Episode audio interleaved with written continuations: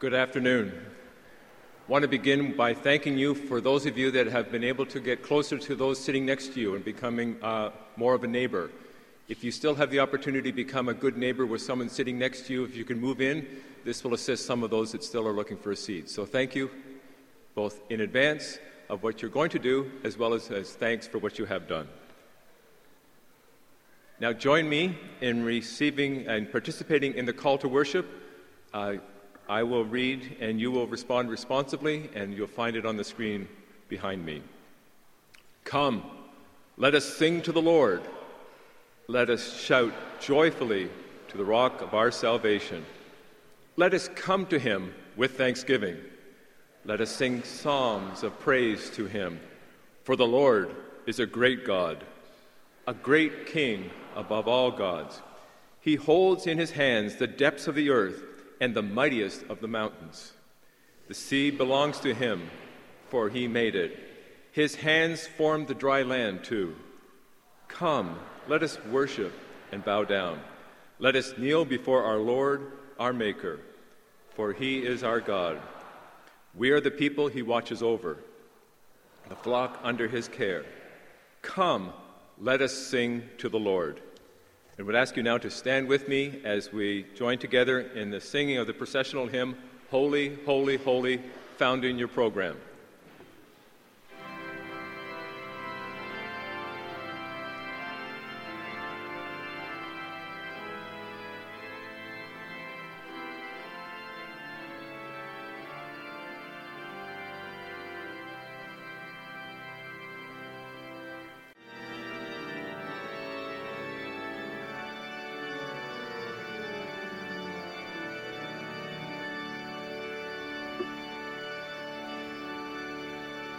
Let us pray. With awe and wonder, at this time of celebration and of an ending, but also in the sure presence and the sure understanding that you are a God of the next thing, we come. We come with expectation, we come with hopes, and we come to celebrate accomplishments. And we come with the wonder that you are the God who has brought us to this time and to this place. Thank you. In Jesus' name, amen. Please be seated.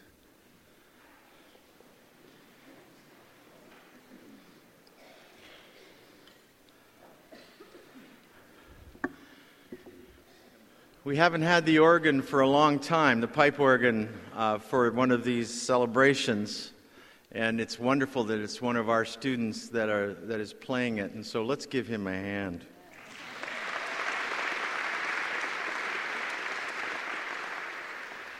I want to welcome you on behalf of the Chancellor, or I should say the, the outgoing Chancellor and the incoming Chancellor on behalf of the Board of Governors, the faculty, the staff, and the students of Tyndale University College and Seminary. This time is always a, a time of significance. There are many of you who he, are here, uh, you are receiving your degrees, but there are many people who are here that are celebrating one, that it's over finally,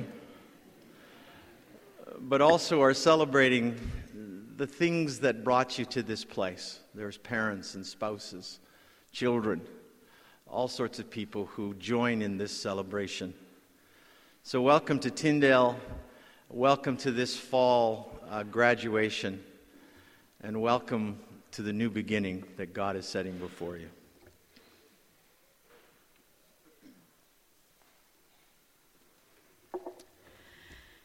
The Peer Recognition Award is given to the graduate in the B.Ed program who, in the estimation of the elected representative council and the core faculty of the education department, who basically made our year for us. The 2014 2015 education program would not have flourished as it did without Mrs. Janie Locke. Janie entered in. She intentionally formed friendships, She listened, she advised, shared, laughed, cried, questioned, inquired, and prayed. In essence, she lived the gospel of the Lord she loves amongst us. And we are grateful. Thank you, Janie. And we look forward to learning from you today and to witnessing your service for Christ in the many years to come. Welcome, Janie.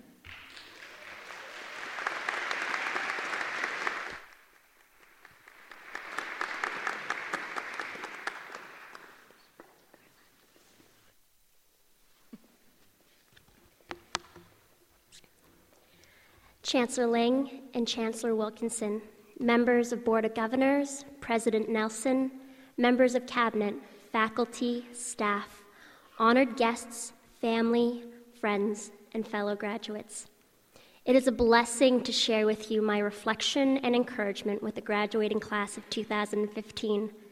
I'm so proud of my colleagues here today, and it brings me great joy to commemorate your academic successes enduring friendships, and future aspirations.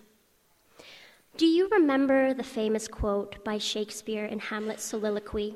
He stated, To be or not to be, that is the question.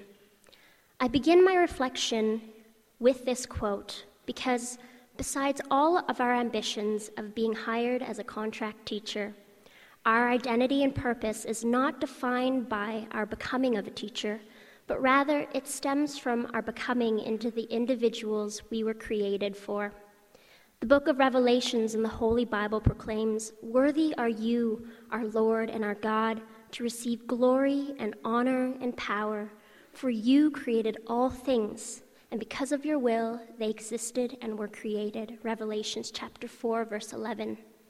Certainly, each one of us did not exist out of nothing but we were intricately and specifically created for a purpose. And though our hopes and ambitions lead us into a teaching vocation, we can be assured that our becoming is made clearer after seasons of meandering, pruning, and sanctification. Friends, we have learned this past year that teaching is a privilege, it is hard work, and it takes courage to step into a vocation that asks so much of our being.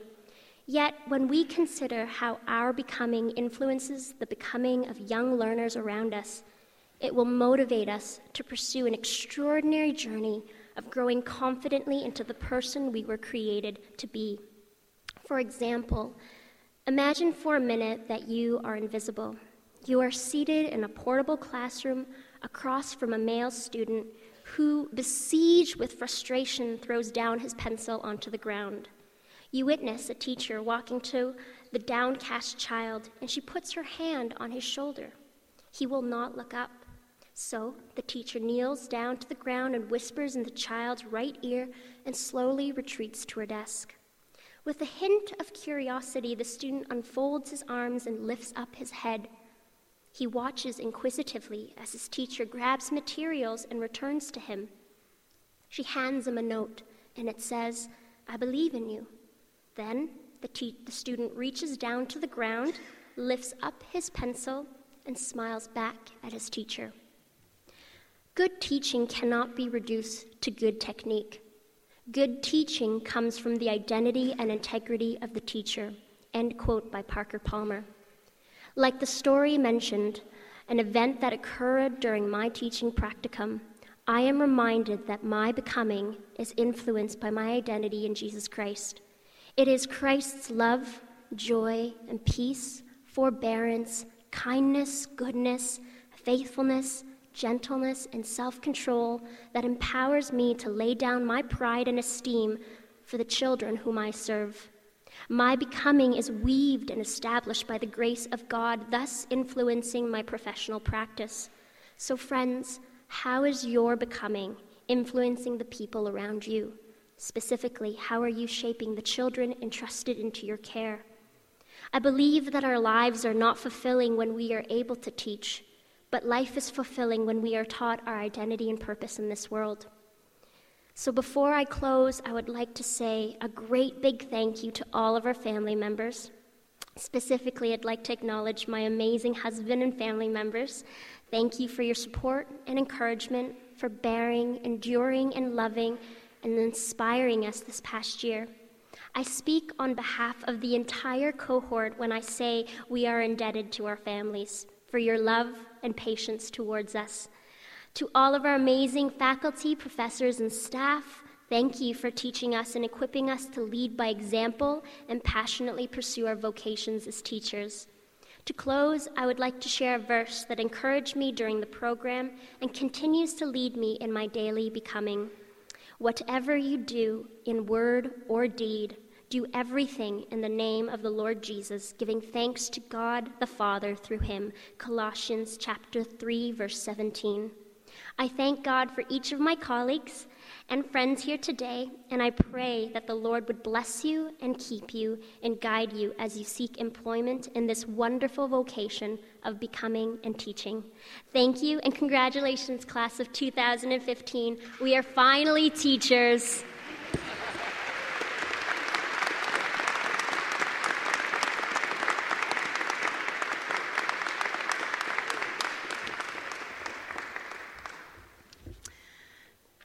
Good afternoon. I'm so pleased to introduce to you Terry McWhorter. If you read Terry's bio in the program, you'll learn that at one time Terry owned her own business. Her call to seminary came unexpectedly, but once she knew that God had called her, she faithfully obeyed and has never looked back. Terry began her studies at Tyndale in the MTS program, which is a two year program, rather than the three year MDiv degree. The reason why she did not enroll in the MDiv degree program from the very beginning, she admitted, was that she was afraid of taking the biblical language requirement, which was required for the MDiv degree.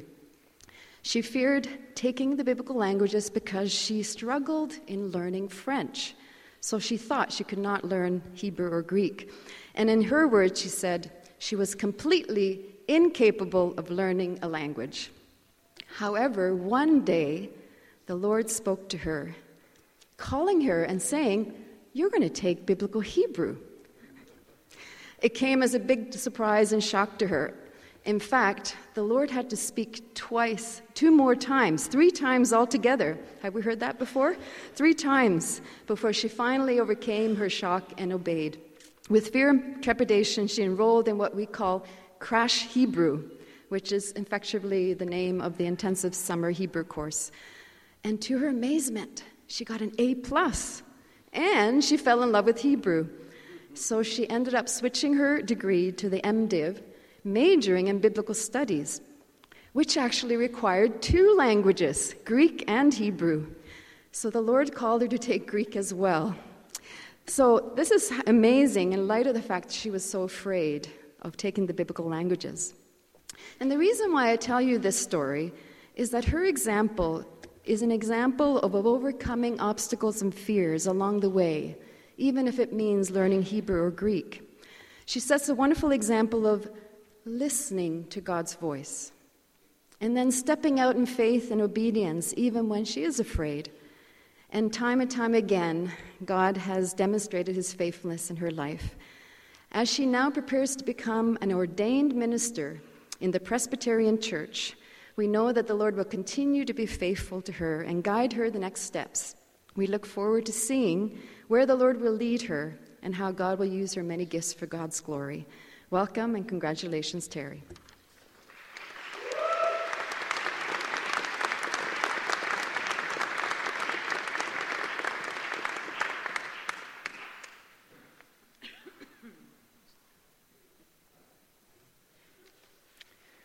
My family's probably laughing because it took me a little longer than three years. Chancellors Ling, Wilkinson, members of the Board of Governors, President Nelson, members of Cabinet, faculty, honored guests, family, friends, and fellow graduates. For I know the plans I have for you, declares the Lord plans to prosper you and not to harm you, plans to give you hope and a future. This was the verse I woke up with the morning after I received the unexpected invitation to be your valedictorian. I'd gone to sleep praying about what passage I might anchor my message to, and I woke up with this one on my heart. This verse is found in the text of a letter written by Jeremiah and sent from Jerusalem to the Israelites. It opens with these words This is what the Lord Almighty, the God of Israel, says to all those I carried into exile from Jerusalem to Babylon. The Lord is reassuring the Israelites that He is still with them, that He hasn't abandoned them as it seemed, but that He had carried them in, there to exile in Babylon just as He carried each of us here to this place. As I started my day that morning a few weeks ago, I remembered how the Lord had carried me to Tyndale. My story is not unique. Some of the graduates today came directly from university to seminary, but for many of us, the Lord's call to seminary turned our lives, our very normal lives, upside down. And it sent us, he sent us to a world that felt very foreign, at least to me. But how could I use this passage? How could I possibly compare Tyndale to living in exile? Please know that there is no way that this place could ever be considered exile. The Lord goes on to give the Israelites some very specific instructions. He tells them to build houses and settle down, to plant gardens and eat what they produce. We didn't build till houses here at Tyndale, though uh, building and moving certainly provided a backdrop for most, if not all, of our time here. As I prayed through this passage, I continued to be drawn to the words plant gardens and eat what they produce. In order to produce food that would nourish them, the Israelites would have to learn about the soil and the climate. They would have to speak with their neighbors about what crops grew best. The Lord was calling them to fully engage in life while they were in exile. And He called us to do the same thing when we came to Tyndale. We entered this wonderful multicultural world filled with people from many different denominations, people whose expressions of faith are all a little bit different. Yet it is a world filled with people who all love Jesus. And each of the people here are part of the Lord's plan for us. People like Victor Shepherd, who shared his life experiences from his pastor's heart in the midst of his, his dense lectures in theology. Like Dr. Kidd, who modeled for us how to tell a story as he shared more than just the facts of the history of our faith. And Rebecca Idestrom, who asks her students to fill out prayer cards at the beginning of each term and commits to pray personally for each of us, sometimes even when we are no longer in her class. We each have our own stories, our own memories. We are not just equipped academically, but our hearts have been nurtured by the example of the lives of our professors and the others in this place as they authentically lived out their faith in Jesus Christ. This is also true of our fellow students with whom we all shared life in the seminary lounge, in the courtyard, in the library, and along the hallways. Many prayers were lifted up as we prayed for the concerns of each other's hearts and as we shared conversations and meals together. All these people have equipped us as we settled down and planted gardens, gardens that flourished and nourished us and carried us on to this day, our graduation from Tyndale. This is the place where the Lord grew us into the people we are today. And we are his people, and we are moving on to till the soil in the next garden that he is carrying us to. It may not be anything like we expected, but we will carry the love of Christ with us. Some of us may be in our ministry already, and for some, it may be back to what had been normal before Tyndale. Others will have to do some tent making as they start their ministries, the ministries that the Lord has called them to. We need to embrace life in whatever place the Lord carries us to. We should not be constantly looking for what comes next or what we think our ministry should be. We need to build houses and plant gardens. We need to rest in the truth that where we are is the place to which the Lord has carried us, the place where we are to share the good news, the place where we are to plant seeds. The Hebrew word translated prosper and welfare in our English translations is actually shalom. It is a word that carries and means so much more than just peace or prosperity. It carries the sense of completeness, of wholeness, that complete peace that is only possible in our relationships with Christ. And so, as we leave here today, may we all know and trust completely that our Lord and Savior knows the plans He has for us plans for our shalom, our wholeness, and our complete peace. That His plans will not cause us harm, but give us hope and a future. That we are in His hands, that He is indeed carrying us. Amen.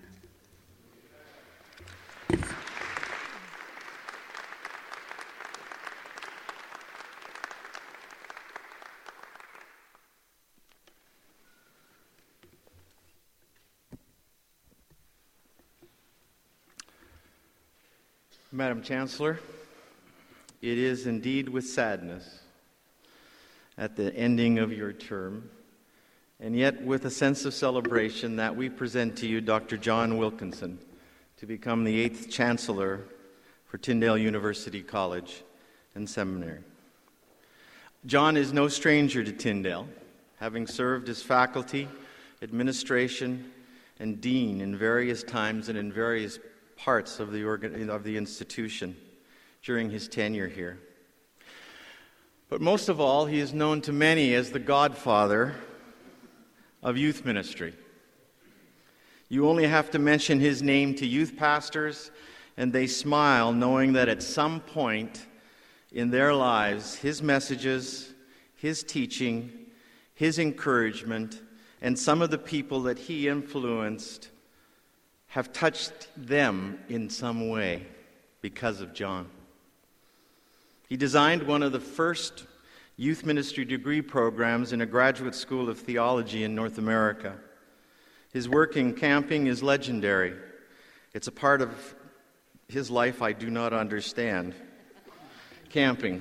It's never been one of my things, John.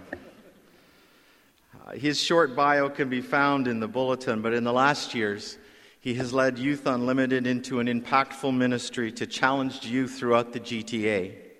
Through programs of encouragement and of empowerment, through programs of engagement, youth have found place, they have found possibilities, and they have found a faith in Jesus Christ. Most of all, he and his wife Trish bring a love for this place and a deep commitment to Christian higher education. Just as a side note, the fruit never falls far from the tree. John's son Matt this year became a lecturer in youth ministry here at the University College. It is with pleasure I present to you our eighth chancellor to be, Dr. John Wilkinson.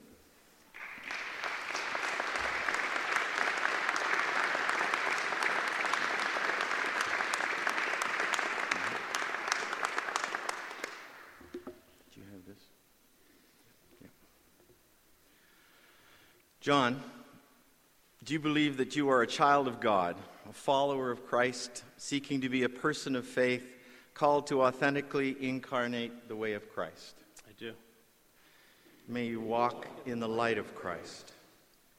Do you consider that you are called to serve in this place as chancellor and prepare women and men to grow in character, to thrive in intellect, to nurture a passionate faith, so that they can serve in the communities vocations, and the places where God will place them.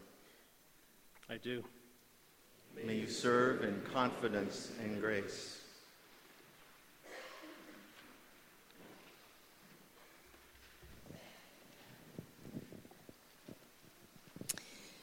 Dr. excuse me, Dr. John Wilkinson, uh, by the power vested in me by the Board of Governors and as my culminating act of service as Chancellor, I welcome you to this role and responsibilities with all the rights, privileges, and uh, responsibilities that this office carries, and I appoint you as the eighth Chancellor of Tyndale University College and Seminary at ad hoc Tyndale University College and Seminarium Chancellor Loris et privilegia offero officia et pertinent I. Congratulations uh, to all of us, uh, from all of us, on your role here, and we just hope that you will enjoy this role as much as I did. We will now have the robing.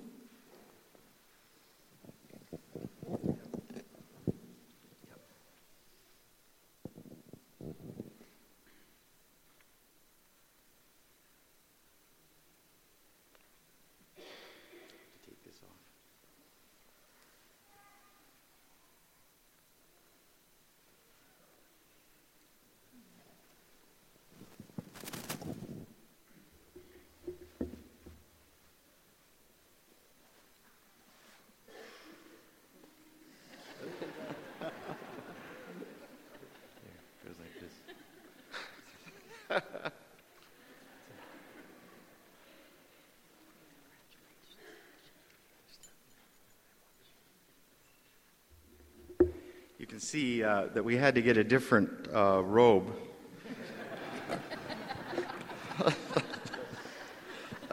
we just didn't think we just didn't think that John would look good in the one that you're wearing, Stephanie.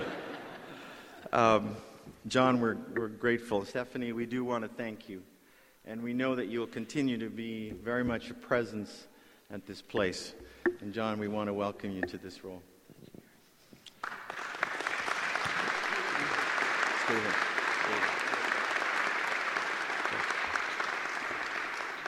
Uh, from our board, Jeff Moore, who is, uh, I think you were John's Sunday school teacher, is that correct? I think so.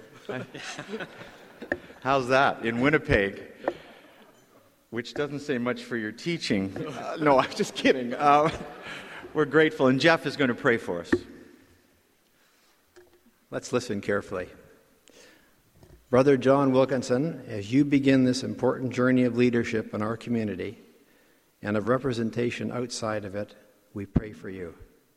Asking God, the glorious Father of our Lord Jesus Christ, to give you spiritual wisdom and insight, so that you might grow in your knowledge of God and may contribute wisdom wherever you go.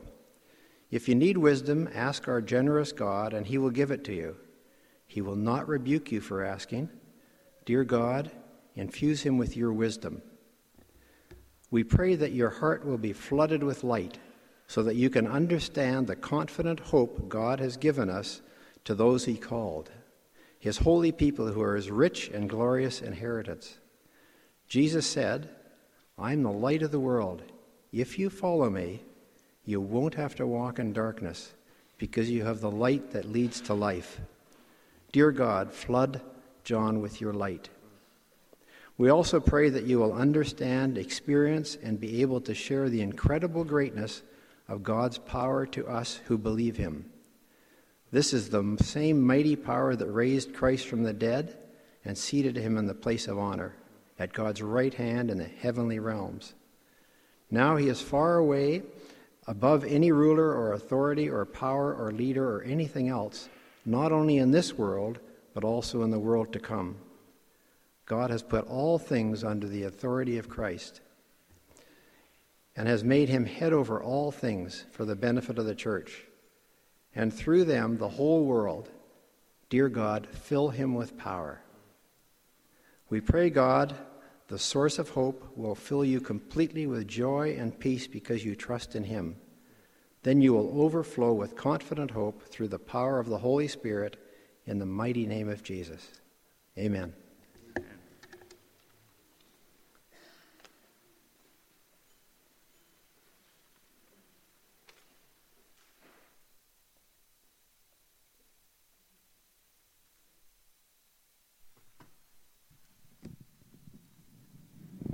Let's stand together and sing this song of praise. We have so many reasons to praise God. Let's sing together.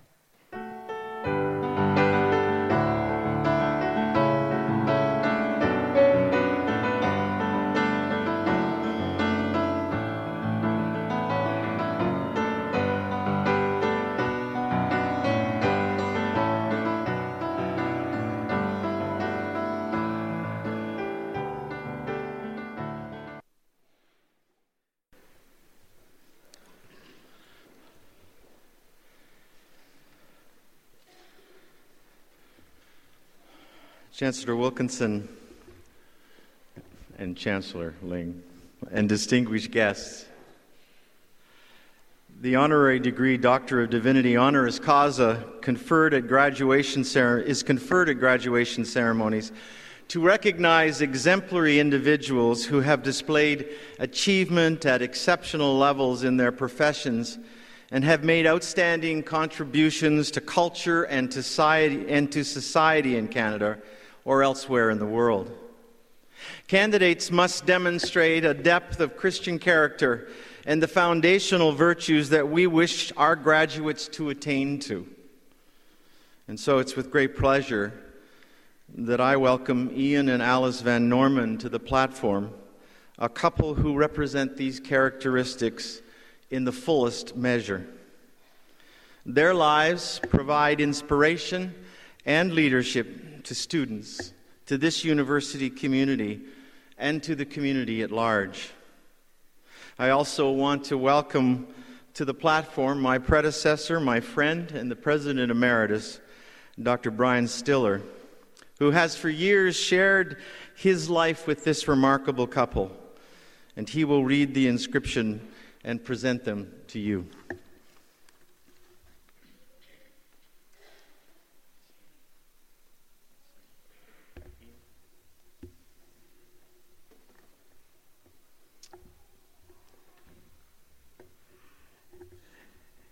It's with great pleasure, and I am so honored to be invited by the President to read this invitation to, my, to our dear friends Ian and Alice Marie Van Norman.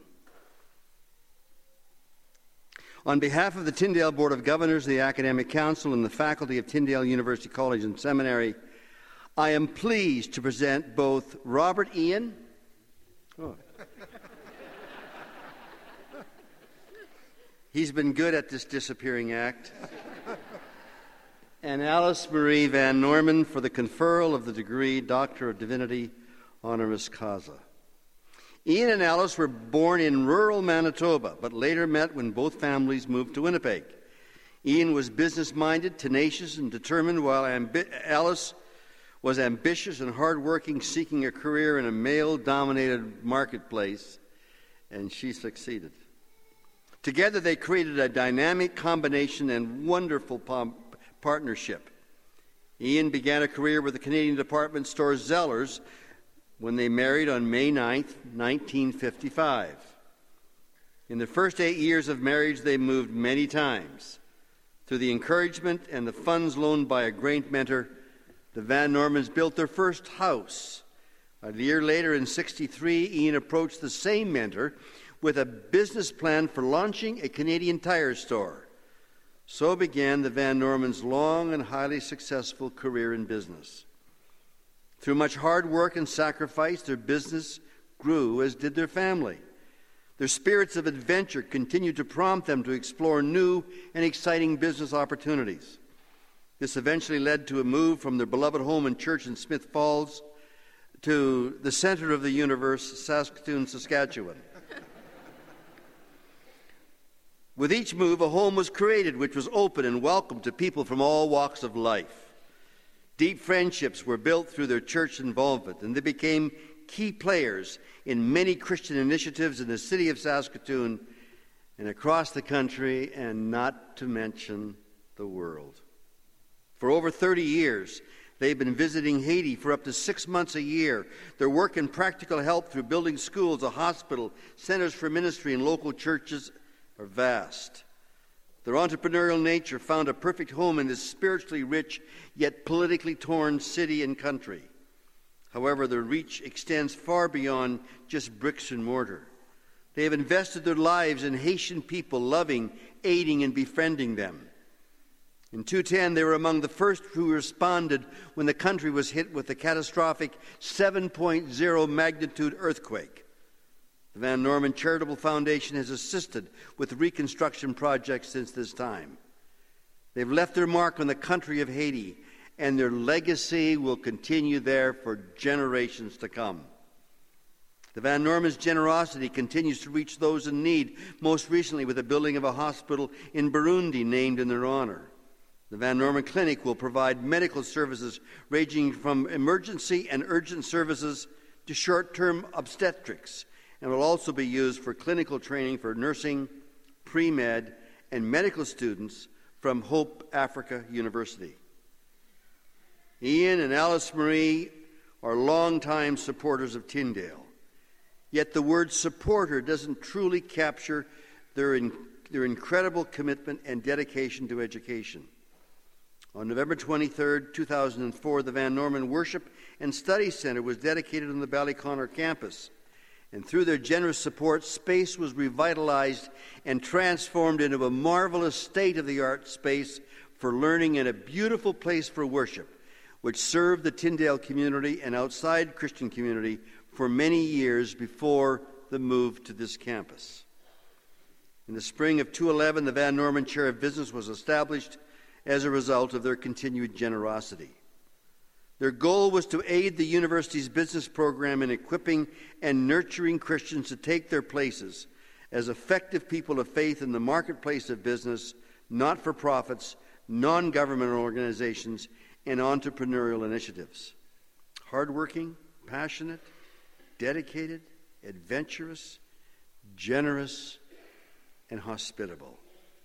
These are the characters the Van Normans radiate and are qualities truly worn into their life story. Their mark has been left on many people and many places around the world. Chancellor, it is with great pleasure that I present for the degree Doctor of Divinity, honoris causa, Robert Ian and Alice Marie Van Norman, dedicated Tyndale supporters, entrepreneurs, compassionate humanitarians, and friends.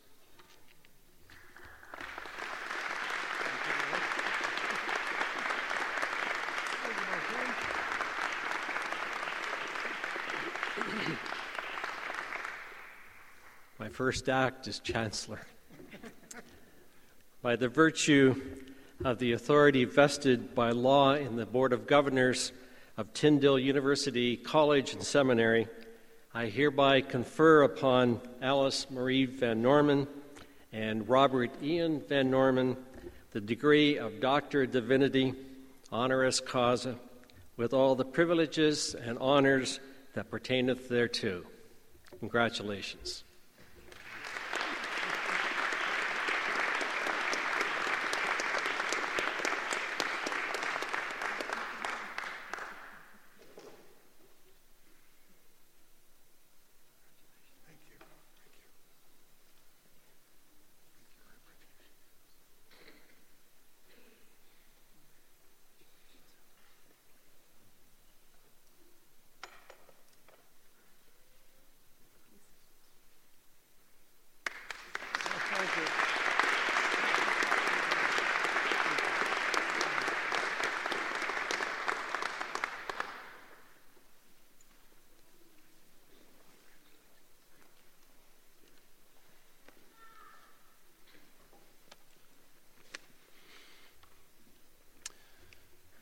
The Old Testament lesson today is taken from the book of Joshua, chapter 1, verses 1 to 9, and I'll be reading from the message.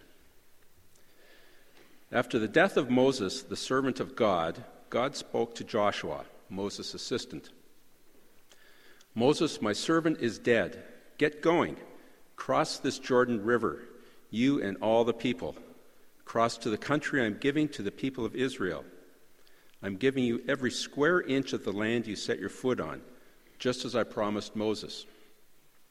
From the wilderness and this Lebanon east to the great river, the Euphrates River, all the Hittite country, and then west to the great sea, it's all yours.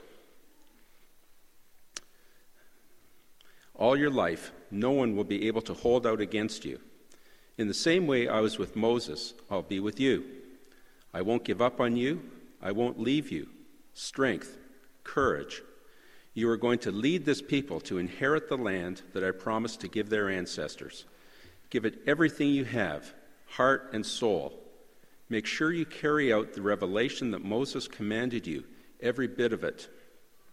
Don't get off track, either left or right, so as to make sure you get to where you're going. And don't for a minute let this book of the Revelation be out of mind. Ponder and meditate on it day and night, making sure you practice everything written in it. Then you'll get where you're going. Then you'll succeed. Haven't I commanded you? Strength, courage. Don't be timid. Don't get discouraged. God, your God, is with you every step of the way. The New Testament lesson is taken from the book of Thessal- 1 Thessalonians, chapter 5, verses 12 through 18. And again, I'll be reading from the message. It's entitled, The Way He Wants You to Live. And now, friends, we ask you to honor those leaders who work so hard for you, who have been given the responsibility of urging and guiding you along in your obedience. Overwhelm them with appreciation and love. Get along among yourselves each of you doing your part. Our counsel is that you warn the freeloaders to get a move on.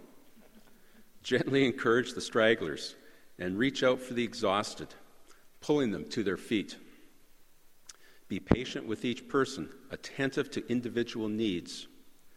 And be careful that when you get on each other's nerves, you don't snap at each other. Look for the best in each other and always do your best to bring it out. Be cheerful no matter what. Pray all the time. Thank God no matter what happens. For this is the way God wants you, who belong to Christ Jesus, to live. The word of the Lord.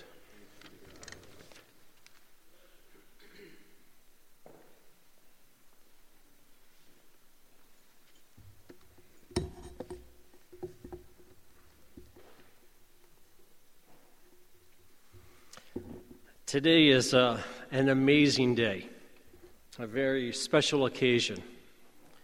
And as your new chancellor, I get to participate in it. How cool is that? You have worked uh, very hard to reach this goal, some of you more so than others. I commend and uh, congratulate you on this fine achievement. May I encourage you to soak in all of the good things tied to this day, because this, this moment moves on way too quickly. Celebrate it to the fullest with your family and with your friends, and all of those who have walked with you over these years. This point in time is a significant milestone and marker in your life's journey. It's just not another day in your life. It's an amazing day. About a decade ago, I had some major issues with my eyesight and had gone through one surgical procedure after another. Uh, the doctors finally said there was nothing more that they could do for me. I could feel myself becoming discouraged and downcast Uh, so I asked God to speak into my life and to provide me with a word from Him in relation to this struggle. He did a couple of things. After a very disappointing final visit with my surgeon, I found myself sitting alone inside my car, thinking it all through and probably feeling a little bit sorry for myself. I can remember saying to God, I just don't know what to do. I'm so tired of things not getting better. And that's what I heard, as clear as a bell, God's Spirit saying, I need to be thanking God instead of asking God to free me from what I was going through. It was a powerful moment. Hearing God's Spirit speak so clearly is always a powerful moment a peace came over me, and I, I knew that somehow the pieces would come together. So I started thanking God for what I was encountering and where it all might lead, regardless of the outcome. I must admit that doing it that way felt pretty unnatural. I just wanted Him to heal me. I just wanted Him to help me get past this sense of hopelessness and discomfort and ongoing struggle. I just wanted to get to a new day. And then he prompted me to read again the story of Joshua and the challenges he faced entering the promised land. We find the people of Israel camped alongside the Jordan River. They have finally arrived to the edge of the promised land after wandering in the wilderness for so many years. They're so close, but yet so far. They're right on the edge of an amazing tomorrow. But once again, they're facing major challenges. As Yogi Berra would say, it was deja vu all over again. But this time around, it was a new generation who were ready to cross the Jordan and to possess the land. A generation very much like those who are graduating this afternoon. Joshua, the successor to Moses, and his longtime assistant was their leader. Over the years, he'd become a seasoned man of God, faithful, obedient, courageous. He was a brilliant military strategist and had a strong spiritual influence. His key to success was his submission to God, his humility. When God spoke, Joshua listened and he obeyed. It's quite an amazing story, as most of us know. I've been doing some research of late on the topic of transition and succession planning amongst CEOs. So I've been giving a very careful read to Joshua's journey and how he had been carefully mentored and coached by Moses through thick and thin. Given this very close relationship with Moses, he was privileged to have been able to hear firsthand his prayers to God, moments of deep, deep communion. He was there too for all of Moses' messages uh, to the people of Israel. Joshua had walked with Moses um, during the good days as well as during the tough ones. He knew only too well the rebellious and murmuring nature of the people who Moses led and, and how he dealt with them. He was, he was so disappointed when the people of Israel did not accept the report that he and Caleb had presented the, about entering the promised land and how they ended up wandering in the wilderness for so many years as a result. Now, 38 years later, Joshua learns of God's strategy for crossing the Jordan over to the promised land. Begins with prayer serious prayer. He wants to hear from God before he makes any kind of move or decision. Now remember, he spent all those years wandering in the desert, observing Moses as he acknowledged God and waited on him. So it shouldn't come as any surprise to us as to why he wouldn't do the same thing. I'm not sure why that isn't always the first thought that comes to our mind. Maybe it's uh, because of our self confidence. Maybe it's the way we're wired to lead. Maybe it's because we've grown too accustomed to not taking prayer as seriously and as deeply as we ought. Regardless, Joshua hears from God. And he announces to the people that tomorrow the Lord would do wonders amongst them, awesome things. Imagine the response of the people after all these years of wandering. Joshua promises them an amazing tomorrow. I can only imagine how these discouraged, disappointed, routine driven wanderers must have felt. An amazing tomorrow is one in which God surprises us with the release of his power in the face of life's challenges. Challenges that perhaps relate to health or relationships or economics or the culture of the day. For the Israelites, the promised land was the land of Canaan, promised to them by the Lord a land where they would live under his providence and enjoy his provision. Our promised land is that and more. It's the combination of all of God's blessings. It's the joy of abiding in Christ. It's the joy that comes when we're able to use our gifts and our skill set and our knowledge and our, our life experiences to serve Him to make a difference in this world. But oftentimes, there's a river Jordan which flows between us and our hopes and dreams. It could be one of many things. It could be fear, uh, lack, lack of self confidence, health issues, economic struggles, list goes on. Certainly, that was the case for me um, as I struggled with what seemed to be this never ending sight problem. the frustrations and the physical limitations of what I was facing felt too overwhelming. And I found myself slipping away from my dreams and my aspirations to something that was safer and more manageable. For the people of Israel, Joshua asked them to consecrate themselves before they crossed the river. Now, this was not an uncommon request in that day and time. They would do so before they made a sacrifice or before they saw God do an incredible act. But at the heart of it was the absolute need for them to separate themselves from anything that would hinder their absolute devotion and expectation for what God would have in store for them.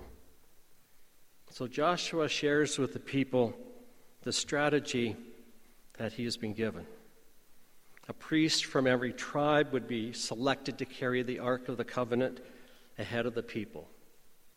The promise was that when the soles of the feet of the priest were placed into the Jordan, the lowering of the waters would begin. The riverbed would become dry, and all of Israel would be able to cross over to the Canaan side of Jordan. As you may recall, the waters were particularly high at this time of the year. It was harvest time, and the riverbed had well overflowed its banks. To promise that the water would stop flowing was quite a promise. And what a challenge for the priests who carried the ark. Well, the river depth was only several feet deep during normal times. It could run anywhere from five to ten feet deep in this overflow time. And the water would be moving quite swiftly because of the rise. And the riverbed would present its own challenges with its slippery river stones.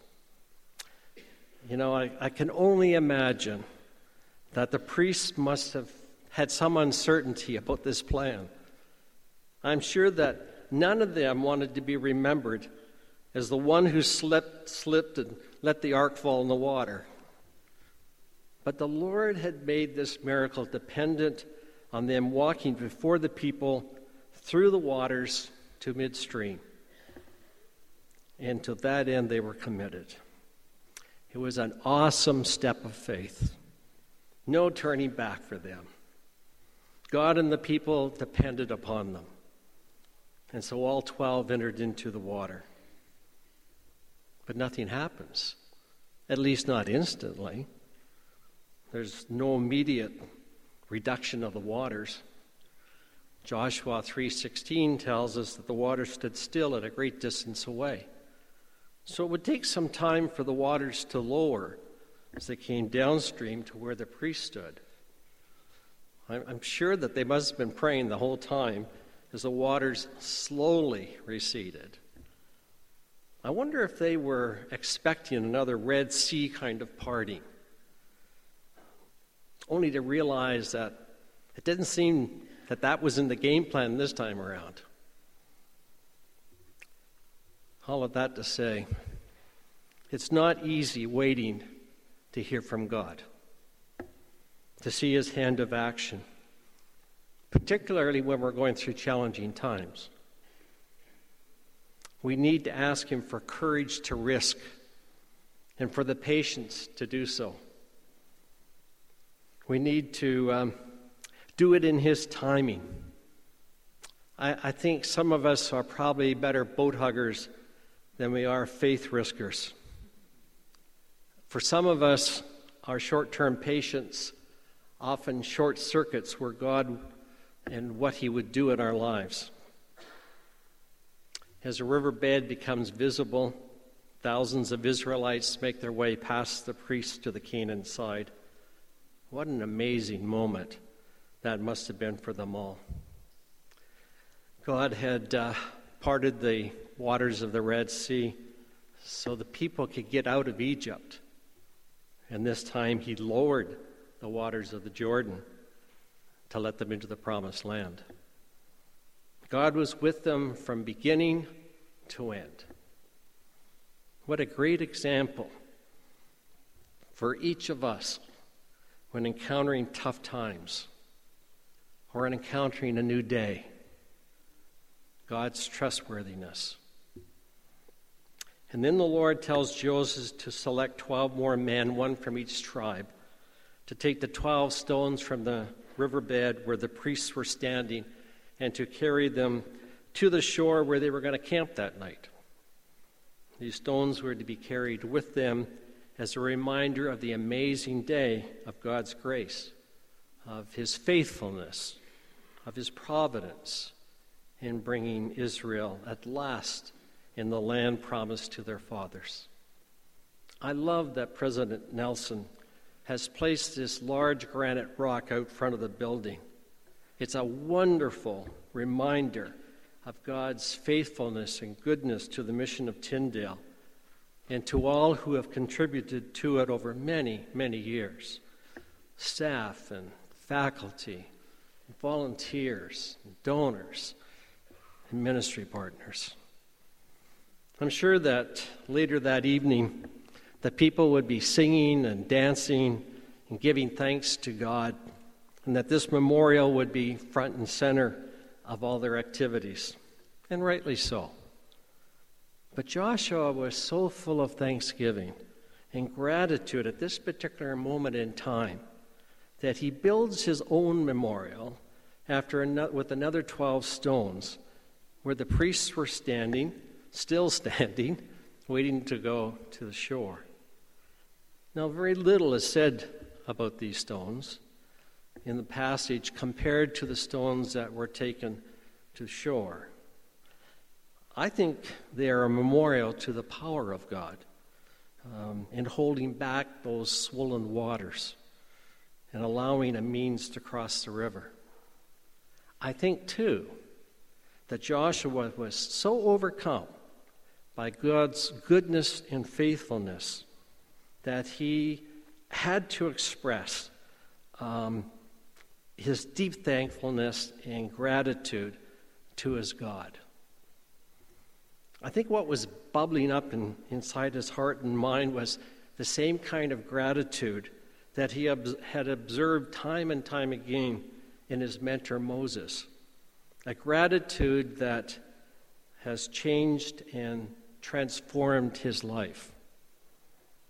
I think that this gratitude, as theologian Mary Jo Leddy states, comes with this sense of amazement for something that one could never have imagined or manufactured on their own. It's a special gift from God to us, a gift like life itself, a special moment of transformation or unexpected healing. A moment in time that causes amazement, which results in gratitude, which ends up in worship. Grads, today is an amazing day, and it can lead to an amazing tomorrow, just as it did for the Israelites. But to do so, you need to be sure that you've got certain ingredients in the mix. You need to set yourself free from anything that binds your capacity to imagine what God can do in and through you. You need to wait patiently in the presence of God to hear of His leading and His direction. You need to surround yourself with wise, discerning people who believe in you and want the best for you. People who have a shepherd's heart and priestly giving, people who will stand midstream on your behalf, regardless of the challenges that you are facing as you make your way over to the other side. You need to be found faithful and trusting as you encounter challenging moments, deep waters that are en route to an amazing day. And when it arrives, you need to be found grateful and thankful and humble. So, the words of God to Joshua be strong and courageous. Don't be timid. Don't be discouraged. God, your God, is with you every step of the way.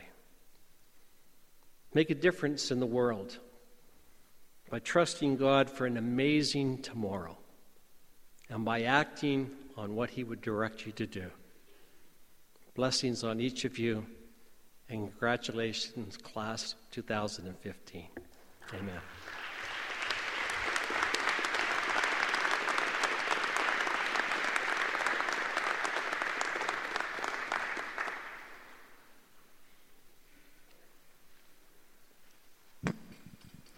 Let's stand and sing this prayer together.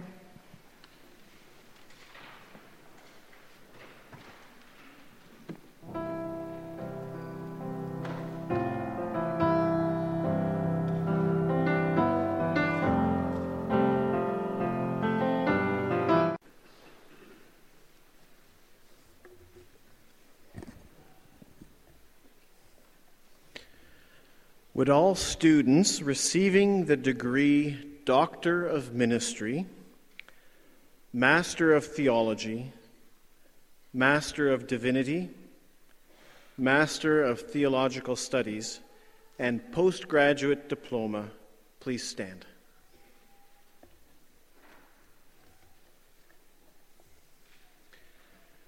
Mr. Chancellor, I present to you the students graduating with Doctor of Ministry, Master of Theology, Master of Divinity, Master of Theological Studies, and postgraduate diploma.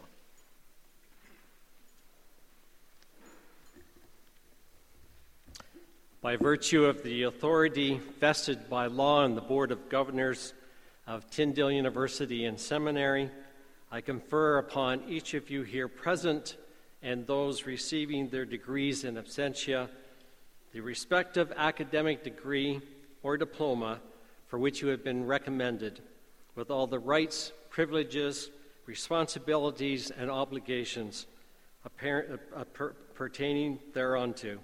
And I offer you my sincere congratulations. Way to go.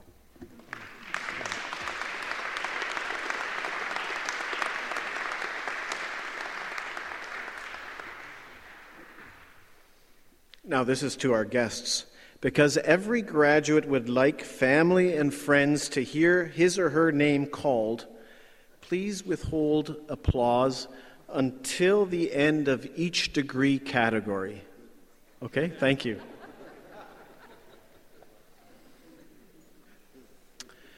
The following students are graduating with the Doctor of Ministry Yahara Calero de Gomez.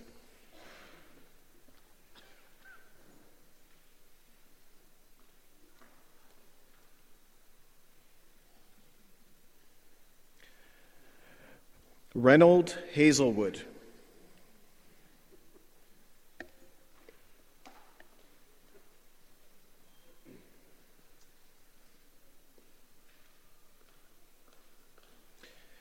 Keith Hillier.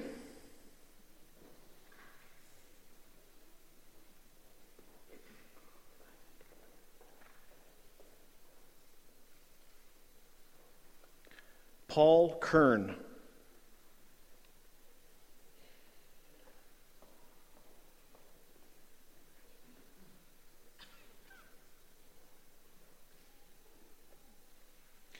Tina Petamber.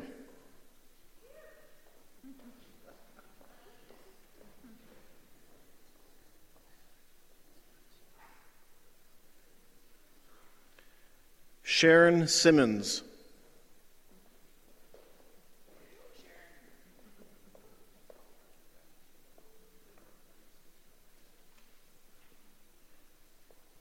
Julio Tavares.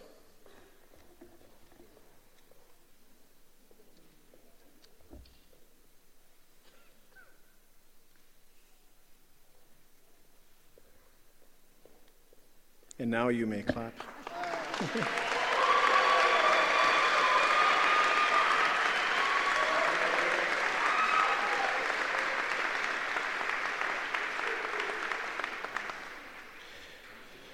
The following student is graduating with the postgraduate diploma in advanced ministry studies.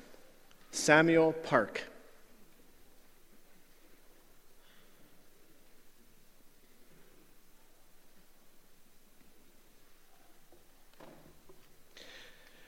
The following student is graduating with the Master of Theology, Charlie Albert Ducharme.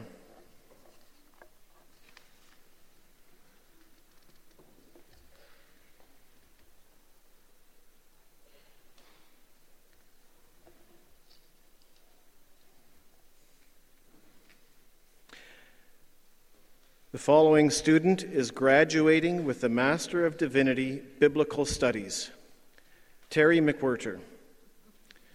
Terry is also graduating with a concentration in biblical languages.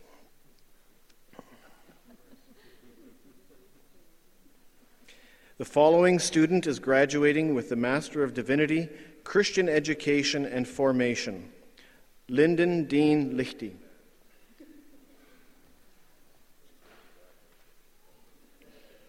The following students are graduating with the Master of Divinity Counseling Ivan Lingluk Chung,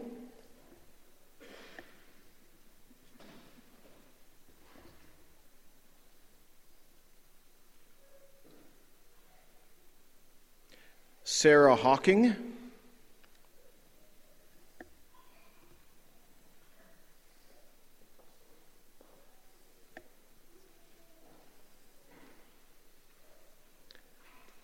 Eileen Yu.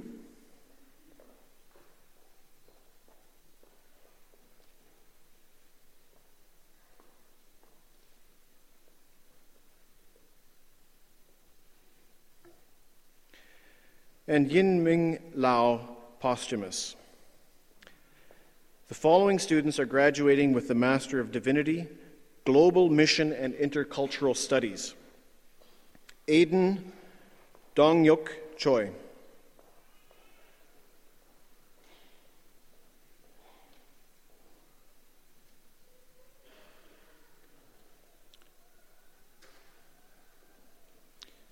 J. Con Daniel Sun.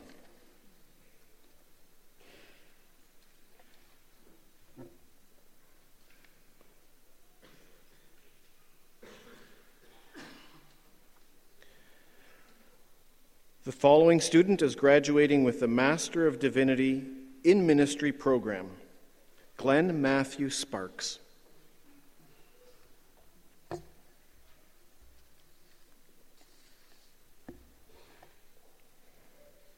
The following student is graduating with the Master of Divinity Spiritual Formation Simone Lee.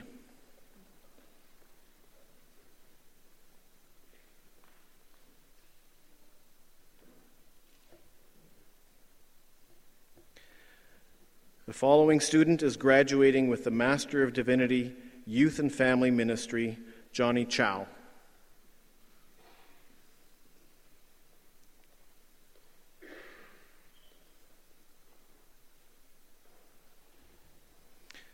And these are our MDiv and THM graduates.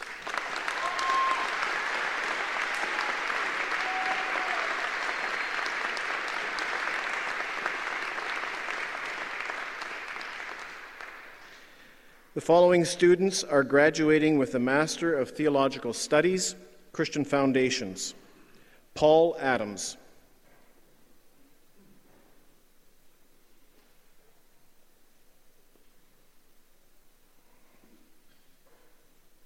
Ashley Nicole Bonell.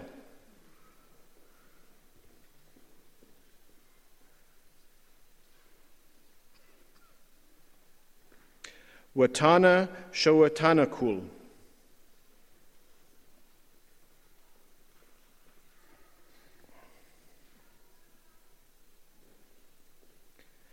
Martine Y. Yi Lee.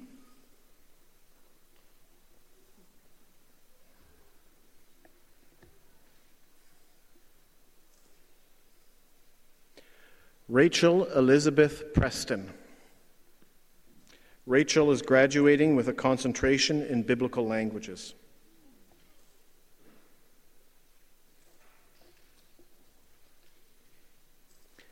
Jay Sandiford.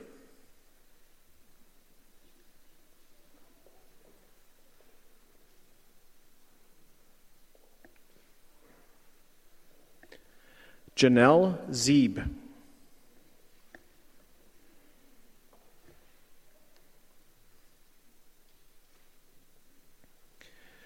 The following student is graduating with the Master of Theological Studies modular program, Keisha Green.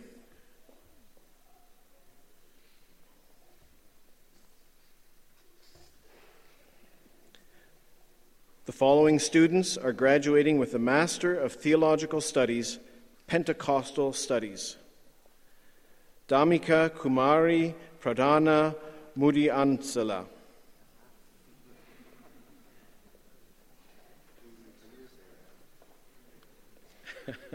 I practiced that one. Thank you. Andrew Patrick Steele.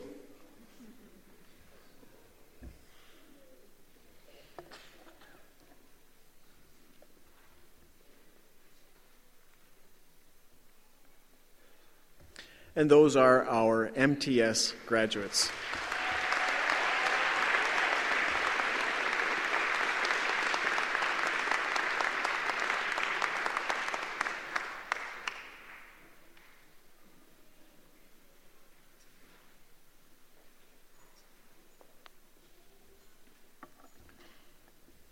Now for the University College, would all students receiving the Bachelor of Education, the Bachelor of Arts, and the Bachelor of Religious Education please stand?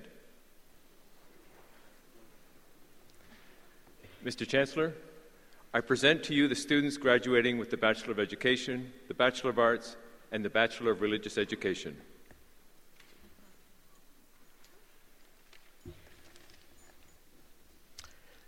By virtue of the authority vested by law in the Board of Governors of Tyndale University College and Seminary, I confer upon each of you here present and those receiving their degrees in absentia the relevant academic degrees or certificate for which you have been recommended, with all the rights, privileges, responsibilities, and obligations pertaining thereunto. And I offer you my sincere congratulations.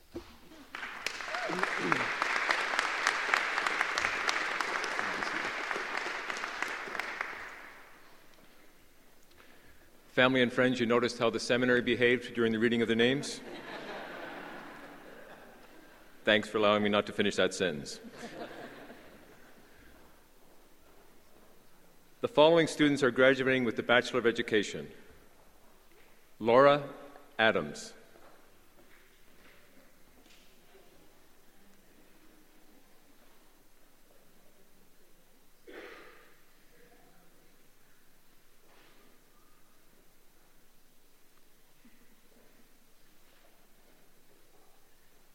Leanne Faye Almeida.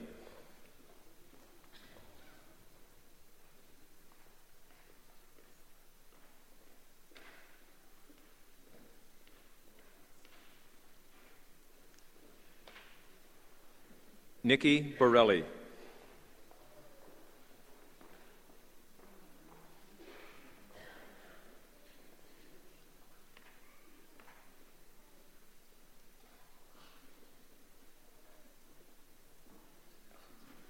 Sophie Brisson.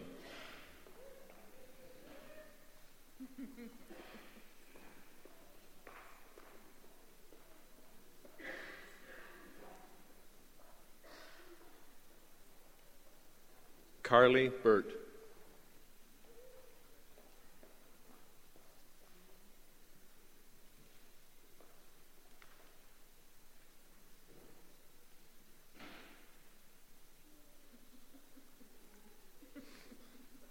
Cecilia Carnavale.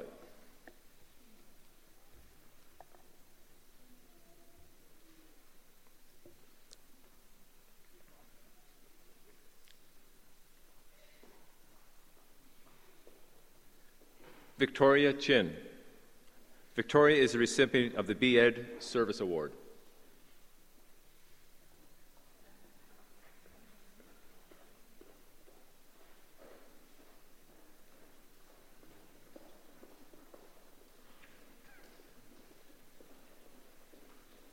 Stephanie Klabin.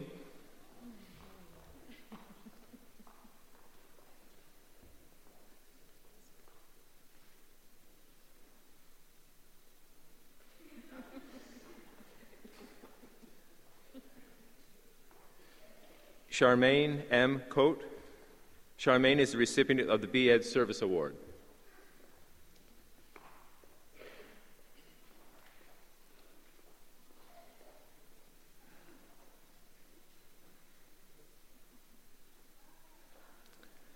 Nicole Delos Reyes.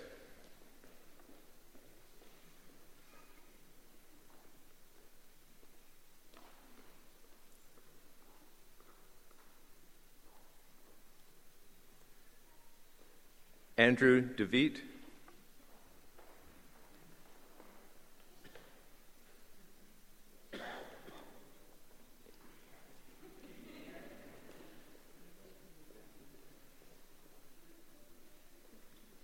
Jillian Donald.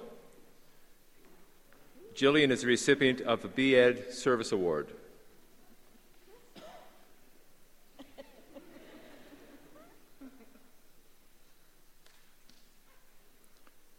Sharon Izinga. Sharon is the recipient of the B.Ed Faculty Award.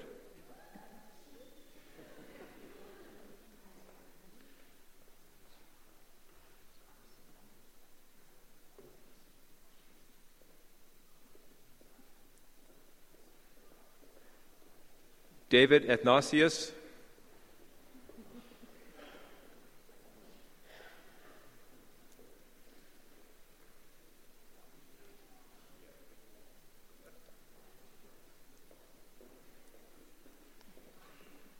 Jessica Ferg.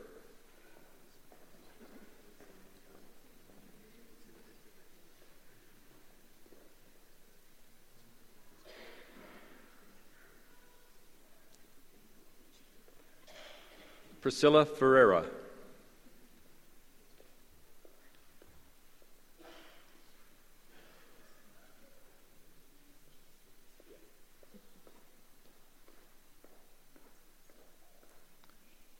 Carl Jr. Francis.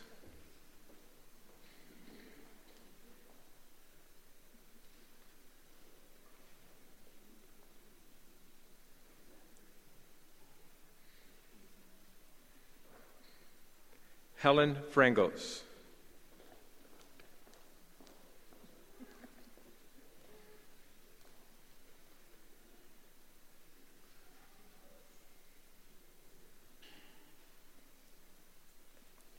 Anna Maria Franzese.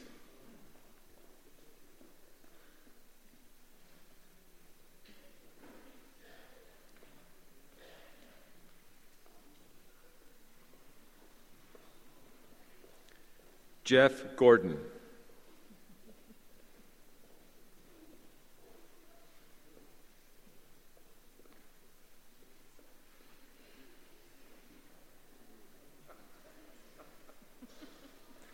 Camille Henry.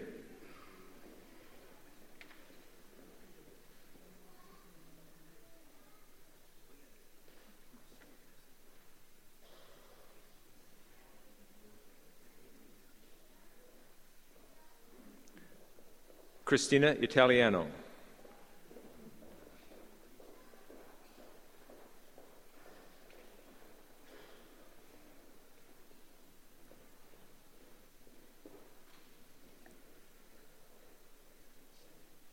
Laura Jones. Laura is the recipient of the B.Ed Faculty Award.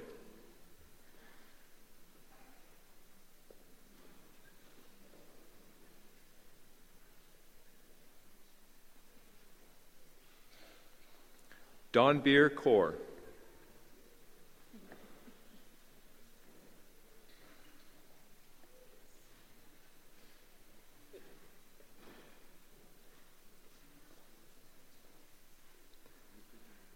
Nicole Kahn.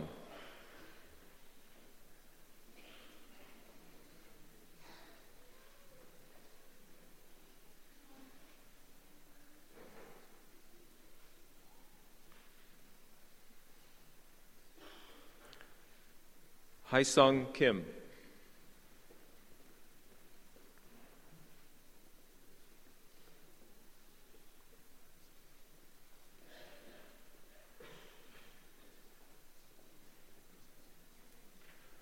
Rosalind Yunmai Cook.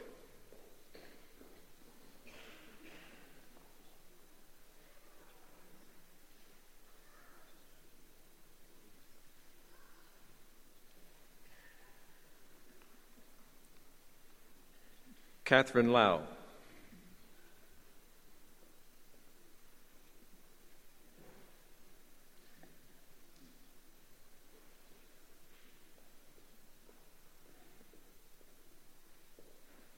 Raymond Lung. Raymond is the recipient of the B.Ed Service Award.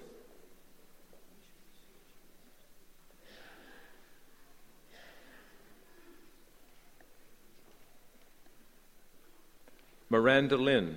Miranda is the recipient of the B.Ed Service Award.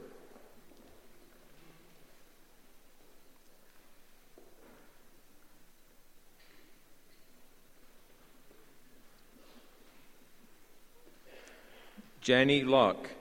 Janney is the recipient of the B.Ed Peer Recognition Award.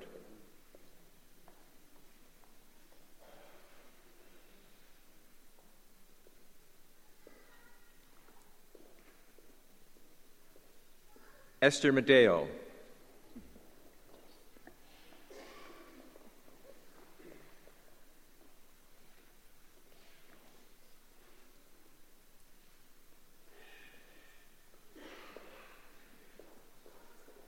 Lisa Nurse.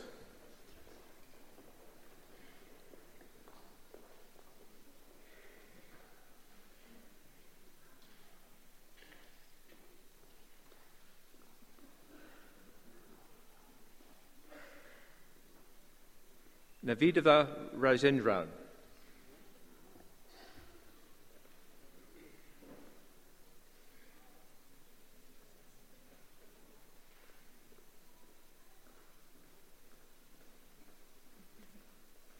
Tiffany Reed.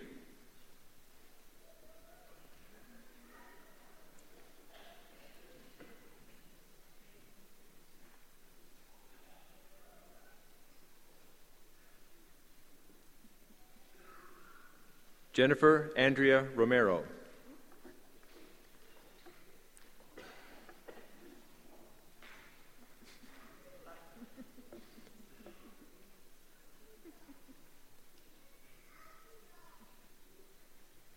Sherry Rose.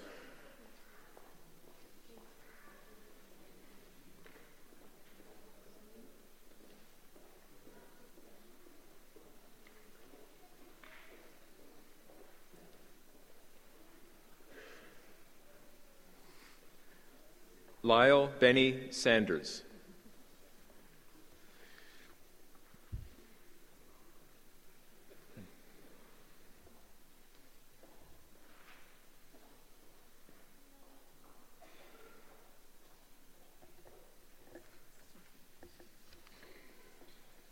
Jen Snellgrove.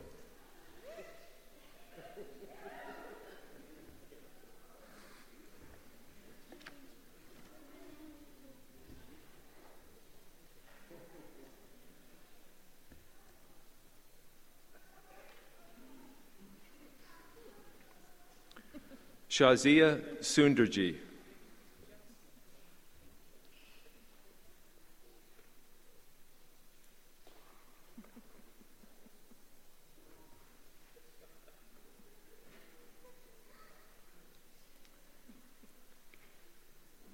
Ashley Sang.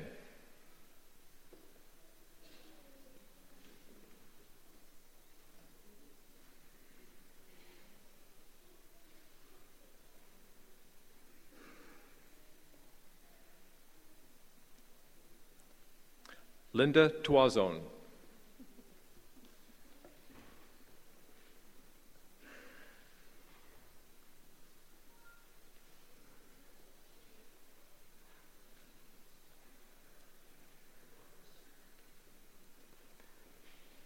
Caitlin Van Middelkoop.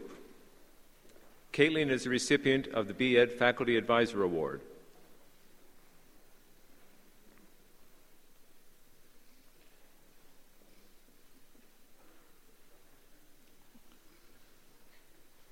Daniela Volpentiza. Daniela is the recipient of the B.Ed Faculty Advisor Award. Family and friends, you've had a lot cooped up inside of you. You're free to celebrate.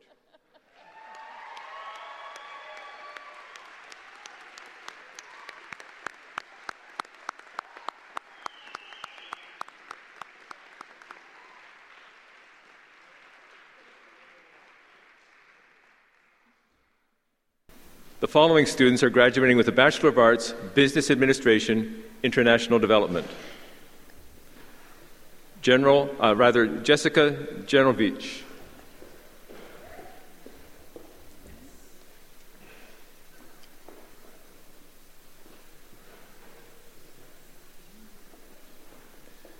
Sarah Rennick. Sarah is graduating with distinction.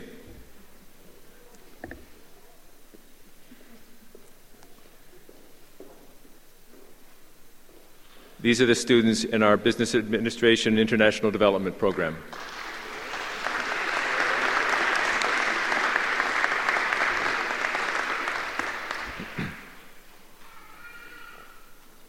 In the midst of this day of celebration, I want to take a moment for institutional responsibility and privilege to highlight a member of our uh, student family who passed away recently. Margaret Osei Bay uh, is uh, being honored posthumously today as she graduates with the Bachelor of Arts, Human Services, Social Services, Social Work, Social Service Work. My apologies. Her family is here, and as we celebrate today, let us remember Margaret, who, for all who knew her, were touched greatly by her life, by her love, and by her passion. May I ask the family to stand and receive our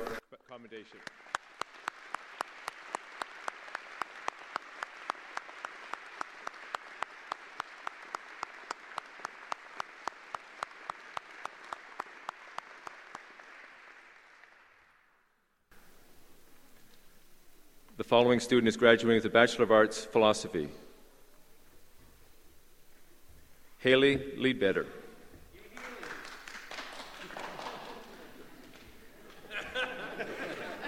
Don't make me come back there.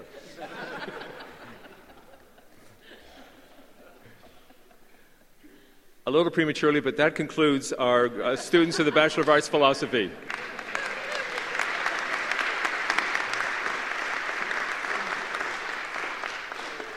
Following students are graduating with a Bachelor of Arts Psychology. Hannah Cook.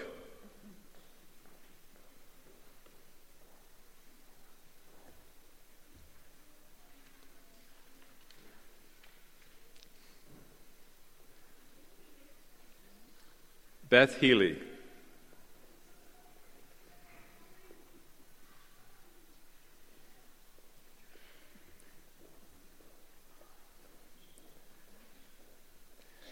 Davina Antoinette Nelson.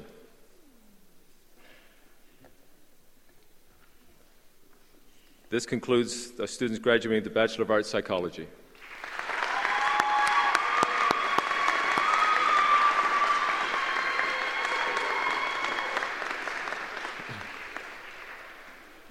The following students are graduating with a Bachelor of Religious Education, General Ministries. Ian Arienda Jose.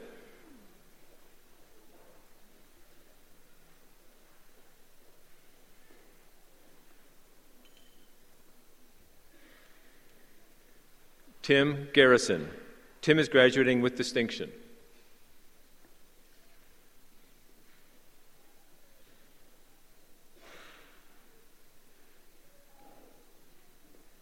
Jer Guerrero.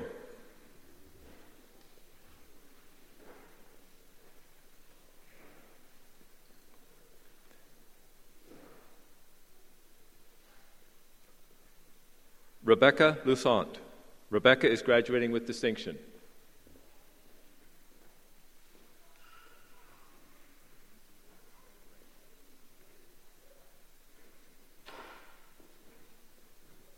Jerome Perico.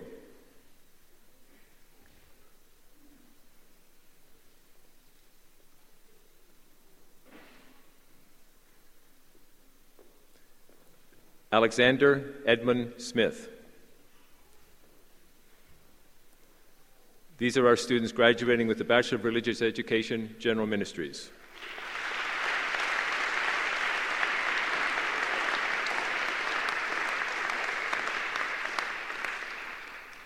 The following student is graduating with the Bachelor of Religious Education, General Ministries, Chinese Language. Jason Leo. Jason is graduating with distinction.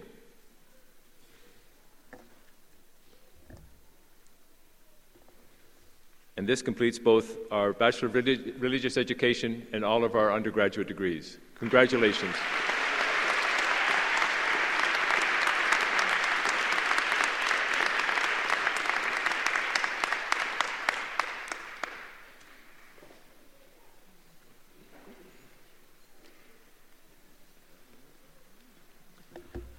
I'd like to invite all the graduates to remain seating, seated, but I'd like to invite everybody else to stand.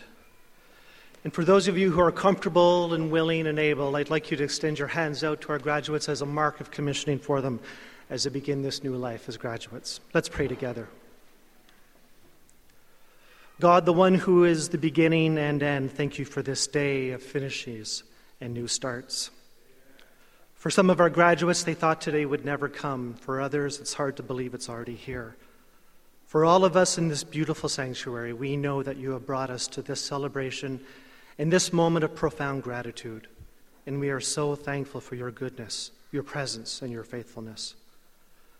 We admit, Father, that there were times on this journey that were daunting, when assignments piled high and time began to crush when relationships shattered and health failed, when self doubt duped and faith seemed far away.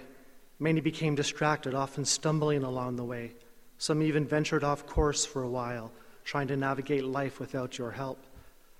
Today, though, we can see with vivid clarity that you, our creator, redeemer, and sustainer, sometimes through deafening discipline, but more often through whispered word, you were there and are the guide to carry us to this end. Our omniscient God, you know all of our stories and motivations, what drives us, what we love, what we fear. Three, four, five years ago, many of these graduates came to Tyndale as young men and women fresh out of school. Others as mature adults ready for a change and a new start. All took their tenuous first steps, not really knowing what to expect from Tyndale. They asked questions like Will I learn? Who will I meet? Will I fit in? Am I ready for this? Today, by your grace, the answers have become clearer, and these graduates are now men and women of greater depth, greater knowledge, and greater wisdom. Still, there remains a longing. They and we yearn to be shaped by your Spirit, word, and grace. O oh, holy God, form us into the people you call us to be. God of knowledge and truth, our students have received the best in teaching, and we thank you for the gift of our faculty. Men and women in obedience to your call who have passed along their offerings of scholarship, instruction, and friendship. Through their dedicated service, our graduates have surveyed literature, learned how to teach, deepened philosophical arguments, grasped historical epochs, and interpreted the Bible while studying for their degrees. But more than that, our professors have taught these students what it means to live well God, in so many ways, we are awed by the education we have received. Thank you. As members of the Tyndale community, we are aware today, especially today, of how you have used so many people to bring our grads to this ending mums and dads, sisters and brothers, wives and husbands, grandparents, friends. How can we not shout, Praise your name, when recounting the sacrifices, support, and service of the ones who sit in these pews? Your faithfulness and compassion have been demonstrated over and over through family and friends. God, you know not one of us would be here today if it were not for their constancy and love. Thank you, Father. God, although this day is a day of endings, it is too a day of beginnings. And we pray that you will fill these graduates with a spirit of courage, of passion, of holy impulses, hope, and humility. Through the years at Tyndale, they have been prepared to leave 3377 Bayview and enter the messy, fragmented, beautiful world to do the work of kingdom building for the sake of your Son. May they speak words equally weighted in grace and truth. Give them wisdom necessary to be truth tellers when faced with lies, to be peacemakers when faced with indifference and strife, to be healing providers when faced with aching pain, to be grace givers when faced with pride. More than anything, may they be your presence in a world of gaping absences. We pray that they will honor you with their next steps and wherever you may take them, around the world and next door, to MAs and PhDs, to churches, counseling practices, public schools, and even shelters. Let them leave this place in mere moments as graduates inspired to live lives of integrity, congruence, and peace. We all want to be your emissaries of light and healing in a world too often consumed by pain and darkness. Illumine all of us, dear Father, that we may shine your Son's light wherever our journeys and our stories now take us. Mark our grad's path with the light of your gospel, the redemption of your cross, and the truth of your Spirit. God, as the class of 2015 leaves for opportunities and places around the world, go with them. Calm their spirits Open their doors, meet their needs, shape their souls, form their lives. By the gift of your Son, give them your grace. We pray in his name. Amen.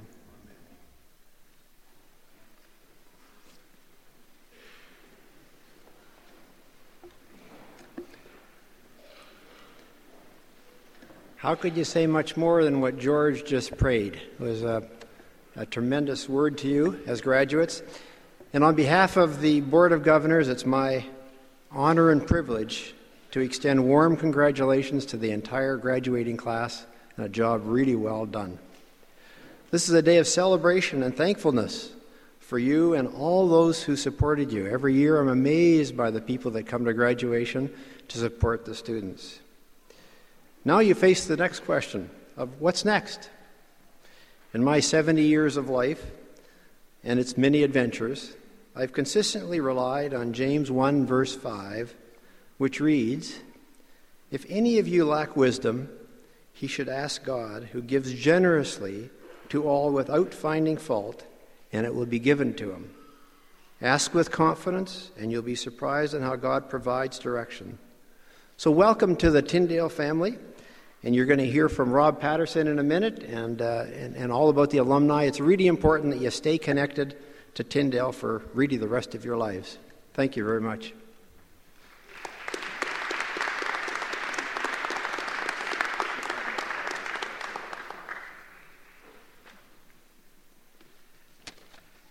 Good afternoon. It's an honor to say a word about our alumni family on this, the day of your graduation. In the New Testament, there are two words for time, and today is a unique time for each of you as you graduate today. Um, the first word is chronos, it means the chronological time, the normal time, the time you took, the days, weeks, and months and years to gain this degree. But there's another word in Greek in the New Testament that we simply don't have in English.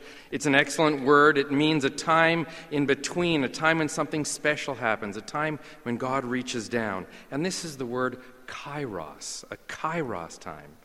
And today you are experiencing a kairos time, a special time when you move with God into a new chapter of life, from a scholar to a graduate, from a student to an alumni. And there was an important kairos time in the disciples that followed Christ. Uh, the first time they met him, they were on the verge of total change that they didn't know about. But when they met him, Jesus said to them, Put out into deep water and let down the nets for a catch. They did as Jesus directed them, and they made the biggest catch of their lives. They had no idea of the journey that was about to begin. And today I'd like to share the words of Christ with you as he told his disciples Put out into deep water, let down the nets for a catch. The challenge for you is to make bold decisions now with your life to follow as Christ demands. Then stand back in amazement at what he will do in you and through you. And we too will stand back in amazement of what God will do with you. As a student at Tyndale, you have been cherished. We're a small university, small classes, a sense of community and care for one another. You will be missed, and your impact on your fellow students and your professors will be remembered. And just as your legacy remains at Tyndale, so Tyndale goes with you. You are Tyndale's living letters in the world. Together with you, we say a warm thank you to those who supported you on your journey, your professors and fellow students, your loving family and friends. We trust that you will remember fondly your years at Tyndale. You will always have friends here. This will always be your school. Please come back and grow with us and, and change with us. You have been a student at Tyndale for a number of years. but you are now an alumni for life. As you leave today, please be sure to come to the alumni table. There's one in both spaces today, Alumni Hall and in Student Commons. We'd like to give you a gift bag and uh, to welcome you to the Tyndale family. In your bag, you will find the highly coveted Tyndale alumni card with your picture on it. This will give you access to the library and access back to campus and all the great resources in the coming year. So please make sure to drop by the alumni table before the end of the day. So today we say, God bless you, congratulations, and welcome to the Tyndale alumni family. Amen. Amen.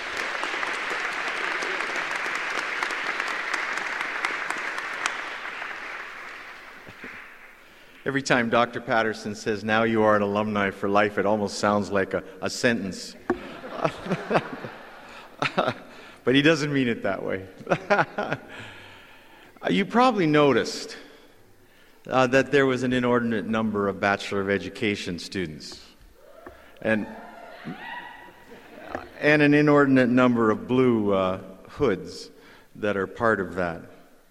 Um, this was the largest graduating class in our Bachelor of Education program, and they are the last class to graduate as a one year cohort, uh, which they're very thankful for. uh, some of you will know that the Ontario government uh, has asked all Bachelor of Education programs to move to a two, uh, two year rhythm, and we are now in the midst of that. The first cohort of a two-year uh, Bachelor of Education program has also as is now uh, taking place. Uh, it also means that there will always probably, unless the Ontario government is kinder to us, uh, they will always be the. I just thought you should know this. You'll always be the largest class that's ever graduated from Tyndale in the Bachelor of Education program uh, simply because uh, the Ontario government has limited us to 53 students, as they have all universities to certain kinds of numbers. So uh, while the fall graduation has always been heavy on the Bachelor of Education program, this particular time I thought it would be good for us to just make mention of that. The, in the spring graduation, the other students graduate. Uh, we, we've kind of done this as almost a tradition, and I, and I want to do it again. And I'd like this, the graduates to stand and to turn and face uh, your family. And I'd like you to thank them with a hand clap.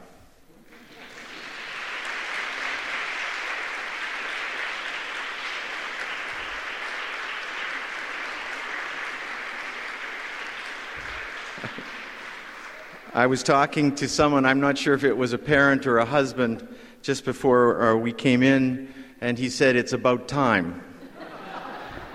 now I'd like you to turn and to face your faculty. One of the things that Tyndale has that is a remarkable, it's the quality of faculty and the kind of things that, uh, that they're doing, and I'm constantly um, aware of the contribution uh, that they make, not just to Tyndale, uh, but to, the, to their guild, to the places in which they, uh, they speak, and to all of those places. And it probably wouldn't be bad for you to give them a thank you as well.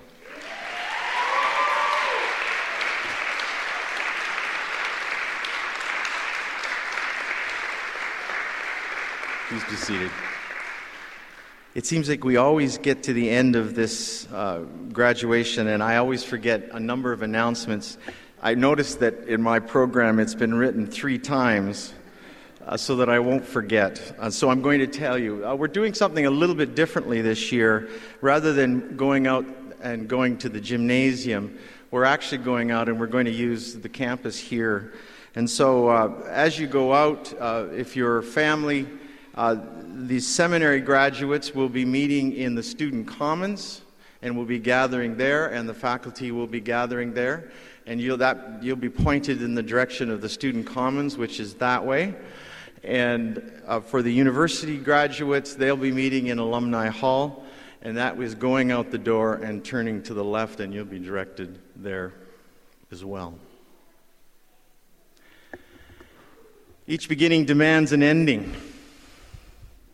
and every ending promises a beginning. Now is such a time. So go.